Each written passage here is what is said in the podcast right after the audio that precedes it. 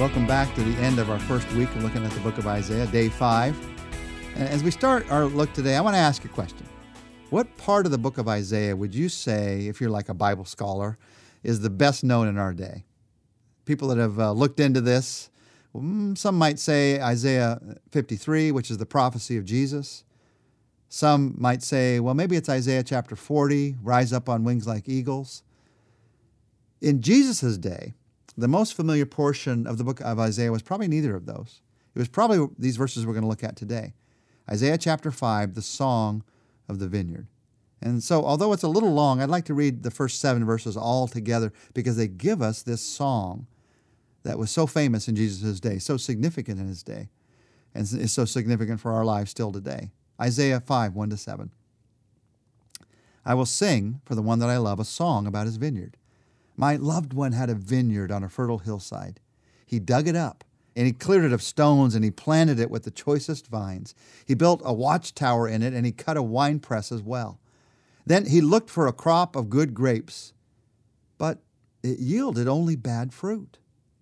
Now, you dwellers in Jerusalem and you people of Judah, judge between me and my vineyard. What more could have been done for my vineyard than I have done for it? When I looked for good grapes, why did it yield only bad? Now I will tell you what I'm going to do to my vineyard. I will take away its hedge, and it will be destroyed. I will break down its wall, and it will be trampled. I will make it a wasteland, neither pruned nor cultivated, and briars and thorns will grow there. I will command the clouds not to rain on it. The vineyard of the Lord Almighty is the nation of Israel, and the people of Judah are the vines he delighted in. And he looked for justice, but he saw bloodshed, for righteousness, and he heard cries of distress as we've talked about this week, the first half of Isaiah is about God's vision for change in your life. If you're going to understand God's vision for change in your life, you have to understand what God thinks about you. You have to understand His heart of love towards you. That's what this song is about, this song of the vineyard. It's a, it's a love song. It's a song about His love for Israel. And as you look at this song, it's a song about God's plans for this vineyard. God's plans for a pleasing vineyard, a vineyard that pleases the master. God's plans for a producing vineyard that produces much fruit. These are reflected in our lives too. God plans for us to be a vineyard. We'll look at some verses at the end of today that Jesus talked about this. God has plans for your life. He wants you to live a life that's pleasing to the master, that is producing God's fruit in your life. So let's walk through this song together. See the pictures about what God's plans are for your life as he begins this song, he sings about a fertile hillside. And that's a picture of potential. God pictures potential, fertile. There's potential here.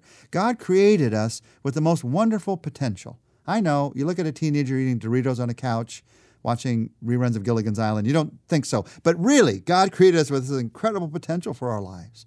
And you see it everywhere. Where do you see this potential? You see it when a mom hugs her new baby. It's the potential of our ability to love, to give, to sacrifice of ourselves.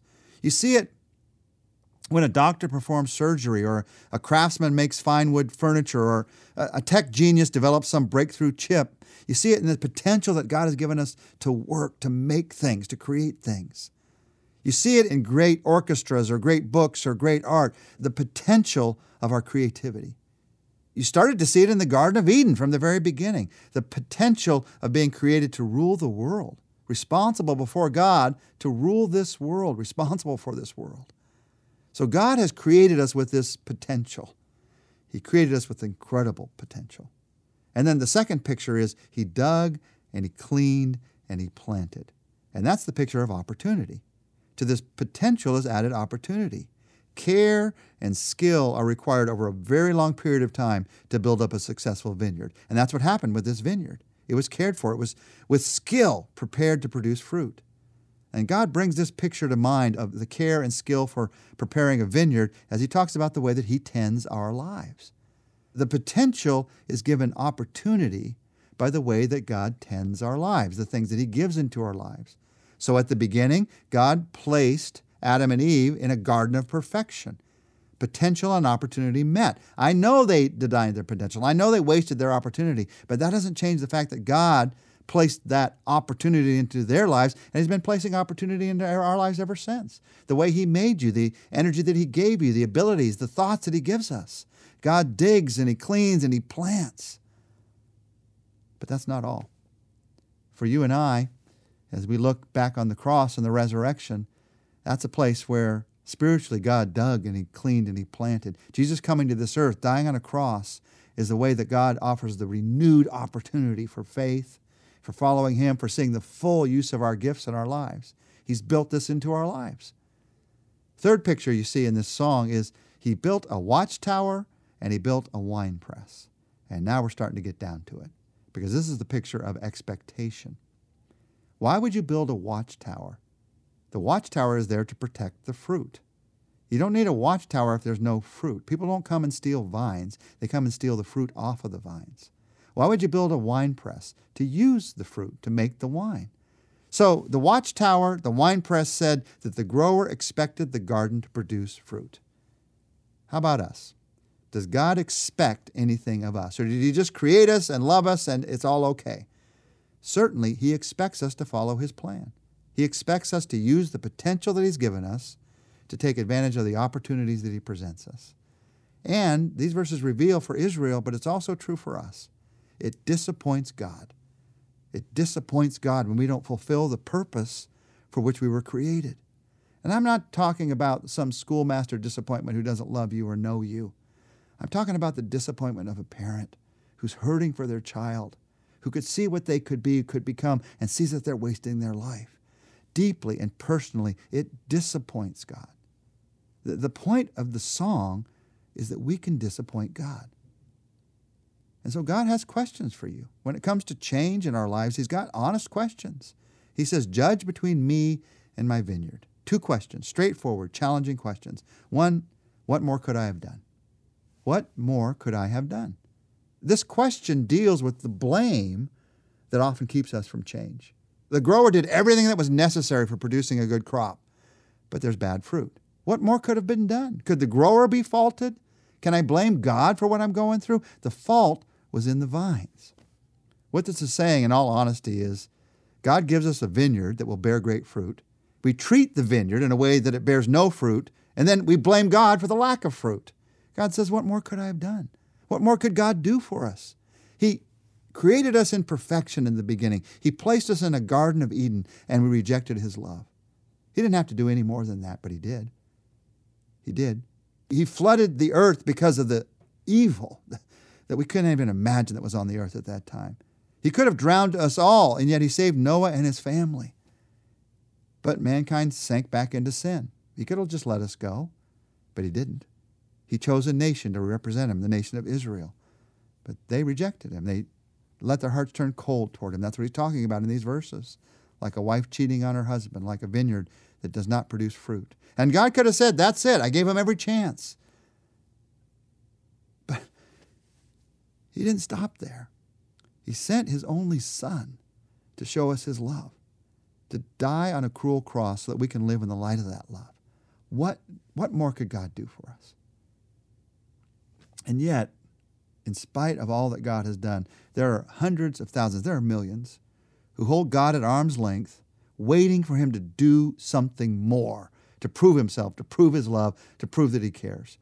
Make my world perfect. Do a miracle. Show yourself in some spectacular way. It doesn't get any more perfect or miraculous or spectacular than Jesus Christ. What more could He do? God says, What more could I do? Stop the blame and turn to me. His second question is, when I looked for good, why bad? This question deals with the doubt that often keeps us from change. When He created us for good, why bad? This is a question that a lot of us feel that we need to ask ourselves right alongside of God. A lot of people are asking this question when God created this world for good, why is there bad in this world? And we don't have enough time to deal with it here, but I want to touch on it at least. And I want to touch on it in a specific way. This is a question that we love to apply to everyone else and everything else but us. Why bad there? Why bad there? Why bad there? Instead of saying, why bad in my life? When the truth is, the only way to find an answer to this question is by seeing that we're a part of the question. Why does God allow death? Why is there the threat of war? Why do people attack and mistreat others? You bring yourself honestly into that question when you're willing to ask, why did I do exactly the opposite of what God wanted me to do? Why did I explode in anger? Why did I steal from a friend? Why did I refuse to forgive? The fact that we all do the opposite of God's intention for us, that's what creates the evil in this world. And you say, well, I'm not as evil as they were. Well, you didn't have the circumstances that they did. If you had their circumstances, you'd probably do the same evil they did. We can't say that just because we had better circumstances, we're better people. That's just a luck of the draw. When you step inside this question, you realize it's only the awesome patience and love of God that allows evil in this world. He endures sin and suffering that He could wipe out in a moment in order to give us the opportunity to present our lives to His leadership, His lordship. That's why He waits. That's why He continues to allow this world to go on. In this song, we're told that they're going to face the consequences of their evil actions. God says, I'm going to take away the hedge, I'm going to break down the wall. That's life without protection. God says, I'm going to make it a white wasteland. That's life without usefulness. He says, I'm going to command the clouds not to rain. That's life without any opportunity for growth. The good news is, Jesus came to change all of this. As we talk about this vineyard, we have to end with John 15 because Jesus gives us the next stanza to this song of the vineyard. Just a few verses, John 15, 5, and then verses 7 and 8. Jesus said, I am the vine, and you are the branches. If you remain in me, and I in you, you will bear much fruit. Apart from me, you can do nothing. If you remain in me and my words remain in you, ask whatever you wish, and it will be done for you. This is to my Father's glory, that you bear much fruit, showing yourselves to be my disciples. So don't try to be part of God's vineyard without attaching yourself to the vine. And the vine is Jesus Christ. I'm a branch, you're a branch. The vine, the place that all the nutrients, all the power, all the strength comes from, that's from Jesus Christ. The song in the vineyard actually ends in the New Testament with what Jesus Christ wants to do for us. So let's trust Him with it right now. Jesus, we trust you. Forgive us those, for those times when we try to be the vine, when we rely on ourselves. We trust you. You're the vine, we're the branches. So we want to remain in you. We want to connect to you, draw our strength from you, draw our hope from you. And out of that, we know that you're going to bear the fruit that you want to bear in our lives. We trust you with that too. We don't have to try to bear fruit, we trust you. And then the fruit just comes naturally. So today, with the struggles that we're facing, today, with the hurts that we have, today, with the opportunities that are in front of us. Today, help us to see the potential you've given us, the opportunities you put into our lives, meet at this place of trusting you, Jesus Christ. That's what we want. That's what we ask for. In Jesus' name, amen.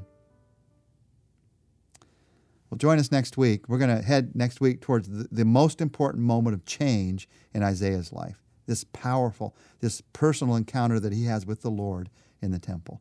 We'll talk about it next week.